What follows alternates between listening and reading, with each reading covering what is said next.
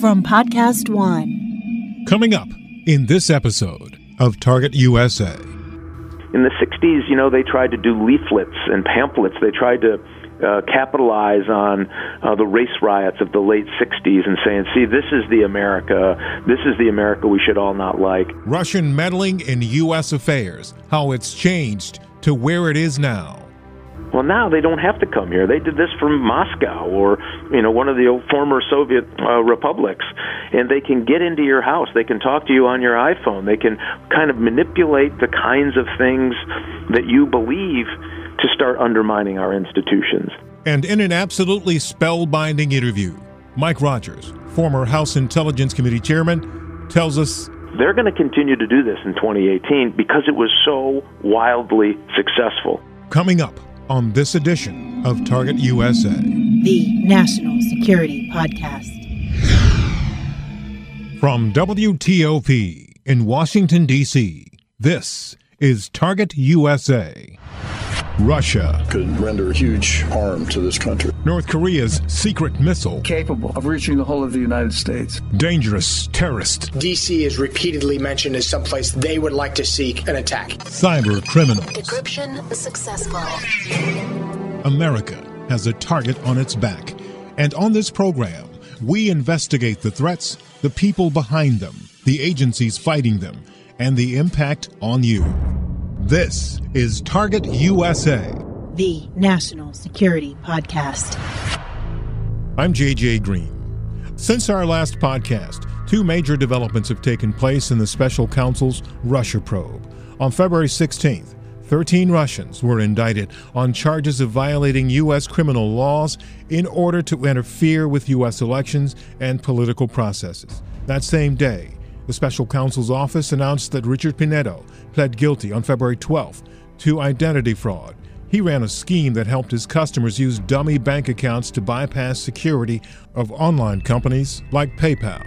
And those people that he helped were linked to those 13 Russians. Then on February 20th, the special counsel announced that lawyer Alex van der Zwaan had pled guilty to making false statements to the special counsel's office. All of this is taking place as tension in Washington is so thick you can see it in the actions and statements not just of politicians and intelligence officials, but ordinary citizens.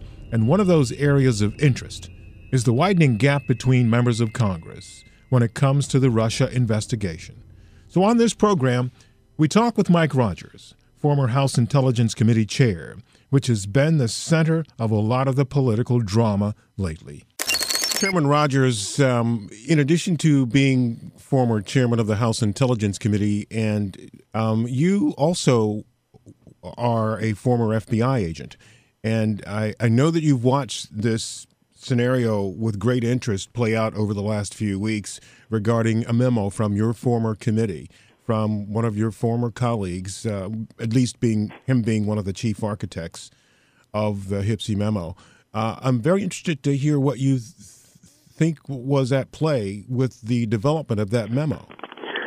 Well, I don't know, and I have to tell you, it's very, very discouraging. My my Democrat partner, when I was chairman and he was ranking member, worked very, very hard to try to avoid this very sharp-edged partisanship in the national security space, and, and and for a host of reasons.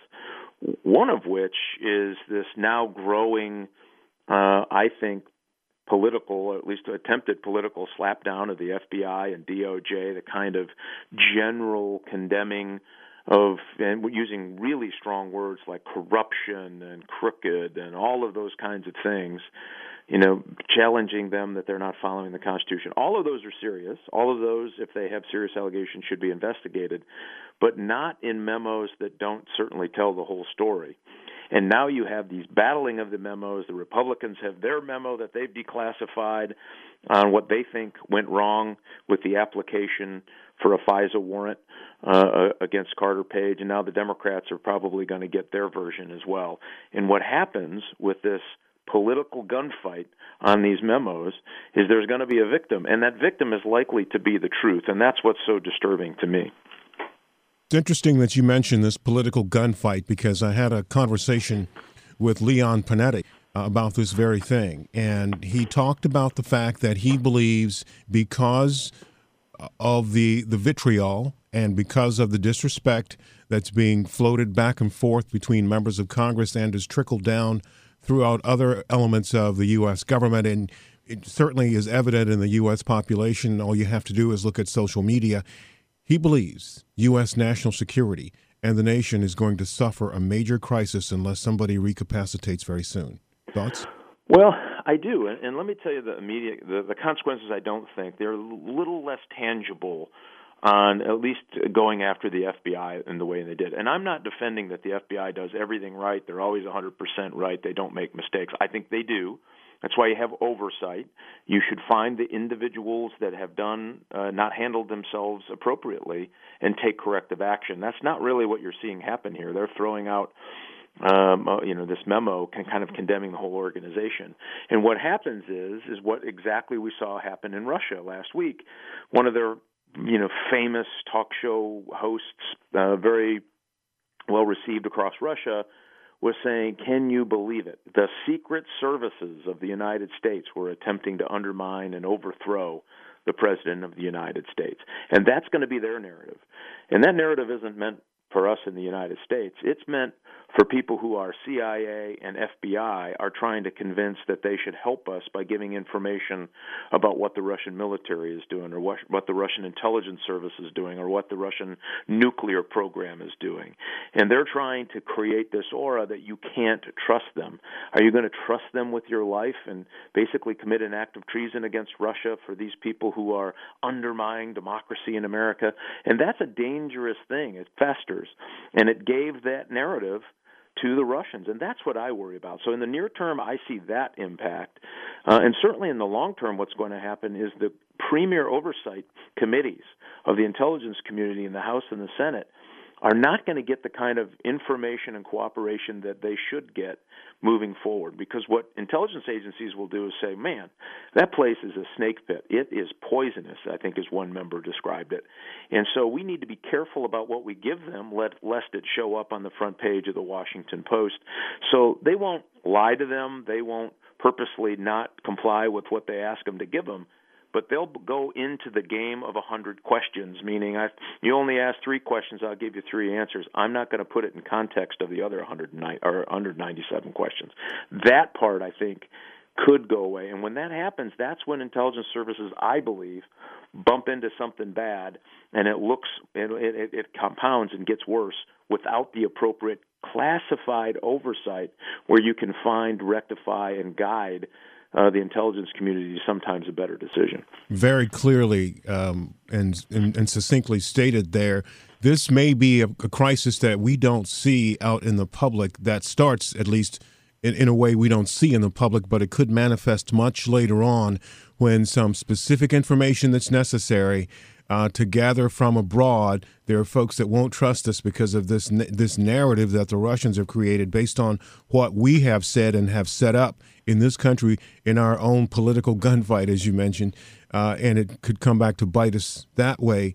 Mike Hayden, former CIA director, I also spoke with him the other day, and he mentioned we've done a lot of this to ourselves. He called it by our own gerrymandering of everything, and he's not talking spe- not talking about political districts. He's talking about the way in which we in this country have handled um, this matter uh, specifically, and he warns as well. Uh, the Russians are at it right now, and he said they're fully involved already, trying to meddle with 2018. Thoughts on that? Oh, uh, completely. And you know, this is the oddest thing. We have known that the Russians try to meddle in elections, try to cause chaos. They would love for Americans to doubt their own institutions. That's all part of their information operation campaign, which has been going on since the 60s. Uh, they've done it in the 60s, in the 70s, in the 80s, 90s, and 2000s.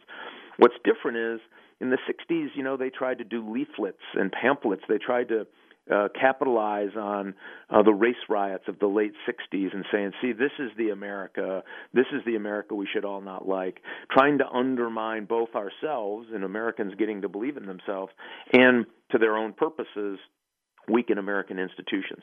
Now it was it wasn't well done at the time. They didn't they weren't all that great at it. They had some successes, some not. But as they uh, entered this age of of social media, think about it before they'd have to have a spy come to the United States, try to bribe a reporter for a favorable story, or try to bribe a politician to create trouble in their own uh, their own uh, political party, or create a political party that was designed solely just to throw bombs, uh, you know, f- from their perspective on on political happenings in in the United States and other places. Um, and so they had some success. Now it wasn't great, uh, and it's awful risky because you have. Russian agents operating in the United States, you know, we can the FBI can catch those kind of guys. So it was risky, but they did it. Well, now they don't have to come here. They did this from Moscow or you know one of the former Soviet uh, republics, and they can get into your house. They can talk to you on your iPhone. They can kind of manipulate the kinds of things that you believe to start undermining our institutions. And so they're going to continue to do this in 2018 because it was so wildly successful. You know, whatever Russian uh, decided to come up with this plan in 2016, that guy's probably an 18 star general by now. It is so wildly successful because their design is to sow chaos. And this notion it was all for Trump or all for Hillary, all of that's bunk. They just want to create confusion, chaos, and lack of confidence in our institutions. It is hard to argue at a time when we just decided in America we don't like each other for some crazy reason that uh, that they weren't successful. And of course, they're going to try it again in 2018. We we're all focused on the memos about who is the worst guy in the room. They're focused on how can they can continue separating Americans, getting us not to believe in ourselves, and not believing in institutions like the FBI, the Department of Justice, our CIA. Former House Intelligence Committee Chairman Mike Rogers has been talking to us about how Russia has seized the nation's animosity with itself and amplified it, just as former CIA Director Mike Hayden told us on our previous episode. And when we come back after a short break, Mike Rogers will tell us how Moscow is going to interfere in the 2018 elections. They're going to capitalize on America's new affirmation news, meaning I believe in X, so I'm going to go watch this news channel or I'm going to read this newspaper because it affirms exactly how I believe and think, right? They know that, and they're going to try to use those things against us. That's coming up when we continue on Target USA, the National Security Podcast.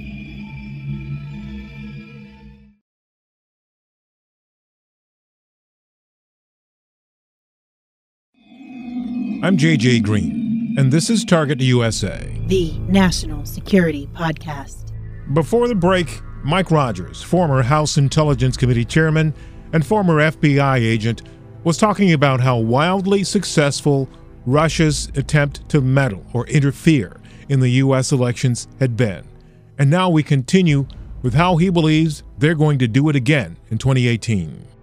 Chairman Rogers, what do you think will be their approach to doing this, taking this this, this interference or meddling campaign to the next level, uh, or certainly to the the 2018 midterm level, because they clearly recognize that we know that they're doing it now, so they're not going to necessarily do it all the same way. We know last time, uh, and since then they've employed trolls heavily. How do you think they're going to try it this time?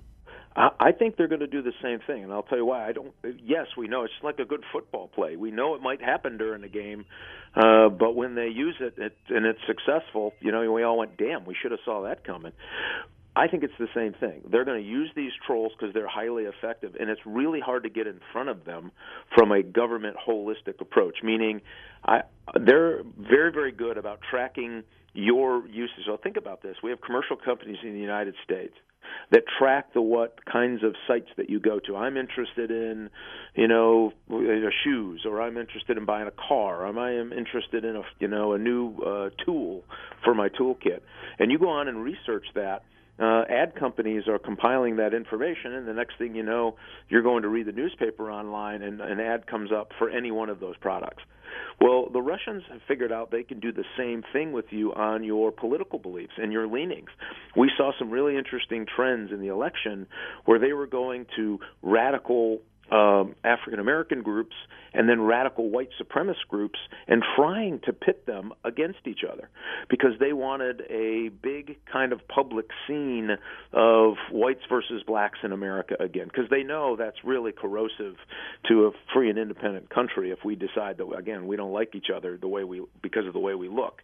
And so they're going to I think they're going to continue to do it because it's really hard to do it. And so they're going to track these kind of people your political beliefs um, they're going to capitalize on America's new affirmation news, meaning I believe in X, so I'm going to go watch this news channel or I'm going to read this newspaper because it affirms exactly how I believe and think, right? They know that and they're going to try to use those things against us. They're going to propagate stories, they're going to highlight stories that might not be all that significant, but they'll look significant before it's done. And um, they're going to continue to troll uh, social media in a way where they're continuing to stir the pot uh, on these issues. Uh, and that's why I, you know, really, really concerned about this. You know, there's some good private work where they found that Russian trolls kept promoting this hey release the memo and it's not because they're for Donald Trump they're for the undermining of our institutions so they believed it was in their interest the Russians interest for for this memo to get out so that they could use it in the commentary which we talked about earlier, which was, hey, you know, the American secret services are trying to undermine the presidency of the United States. And so, highly successful, no real government plan to push back on it. Uh, and here we go again. It's 2018, and they're going to try to interfere in elections exactly that way. We're talking with uh, Mike Rogers, former chairman of the House Intelligence Committee and a former FBI agent. Uh, and uh, he identifies himself as a freelancer, but a heck of a freelancer, if you ask me, considering all the things that he's told us so far.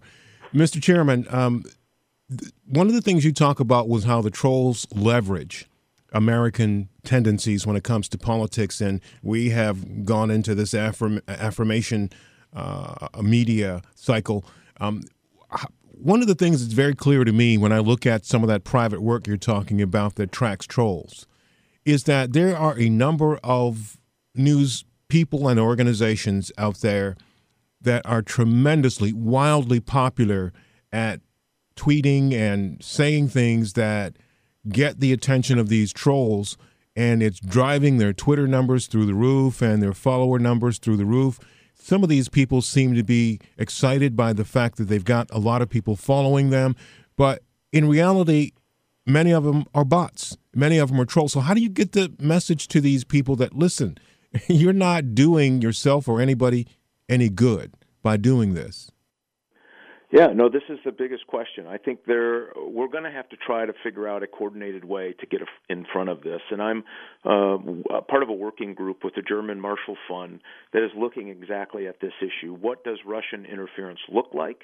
Uh, what are they trying to accomplish? How are they trying to accomplish it? And then what are some remedies? And so we're right in the middle of that process. Uh, and we hope to have some great recommendations coming out. And it's a pretty high powered group of folks who are really focused on this issue. And I, I'm, again, this, it's hard to do, but we also need to start doing our own personal stop you know stop look and listen kind of campaigns where people if it is exactly what you want to hear maybe there's not not some truth in it or maybe it's not exactly accurate.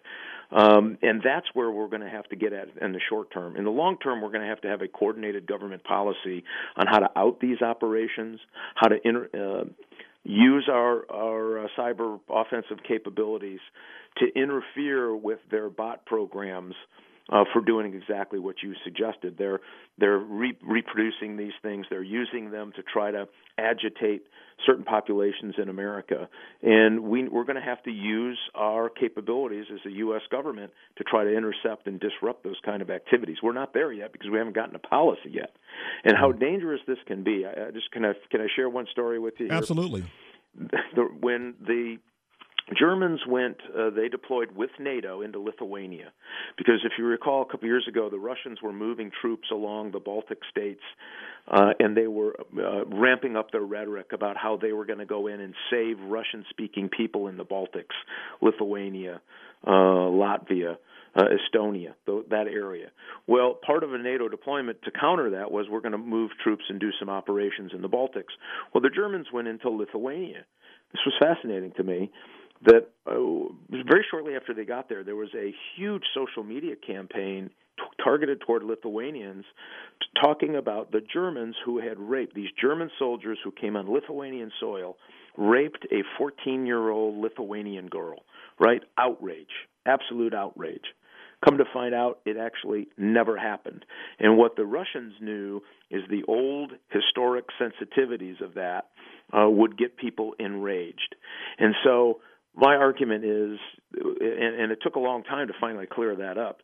Imagine that's exactly what's happening here in the United States. So this is why I say we need to be really aggressive about trying to find ways to disrupt these operations before they undergo in the United States because we're so big and so diverse that it's pretty easy to slide in and target one group and pit them against another group without the general population kind of being aware of it. So uh, that's why I think the government has to be part of the solution and us as individuals also have to be a part of the solution. That's an absolutely amazing story and it's so so absolutely true about Russian tactics based on what I know is that truth means nothing to them.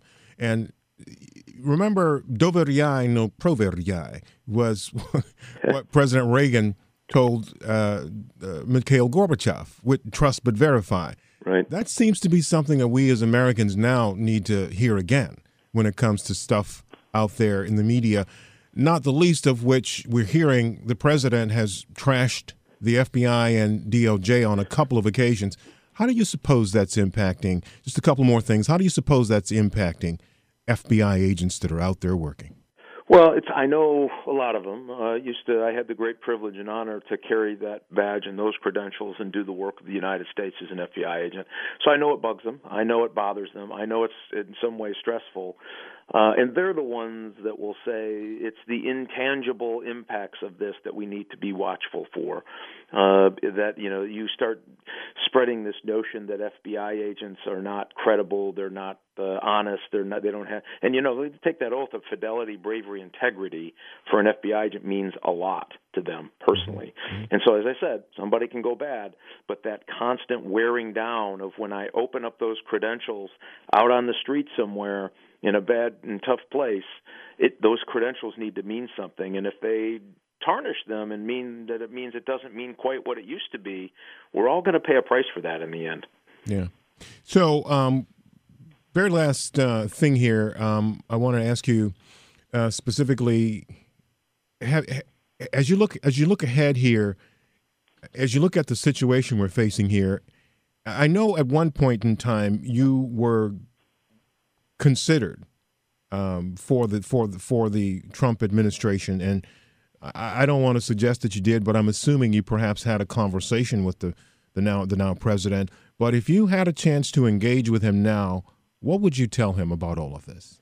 Uh, I would tell him a couple things. One, uh, no, he, you know, the only time he is not shooting himself in the foot is when he's reloading the gun.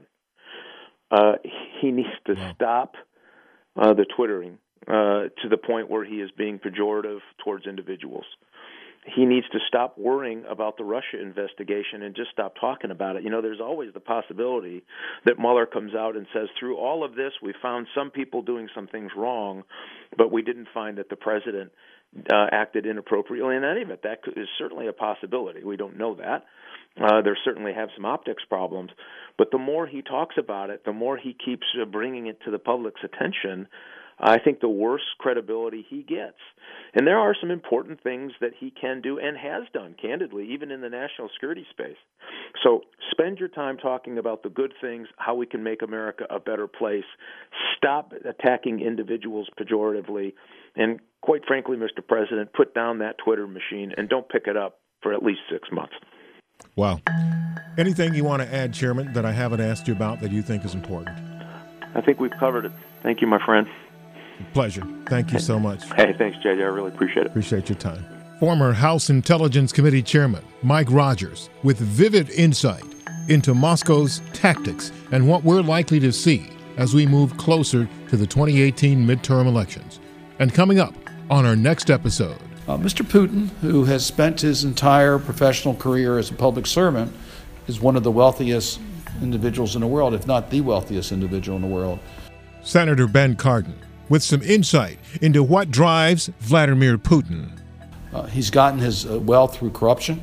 Corruption is how he can fuel his the tools that he has to disrupt democratic states. And why destroying American institutions are his main target, and why the 2018 midterms are next on his list. He's going to be very engaged because he needs to fuel his system, and that is corruption.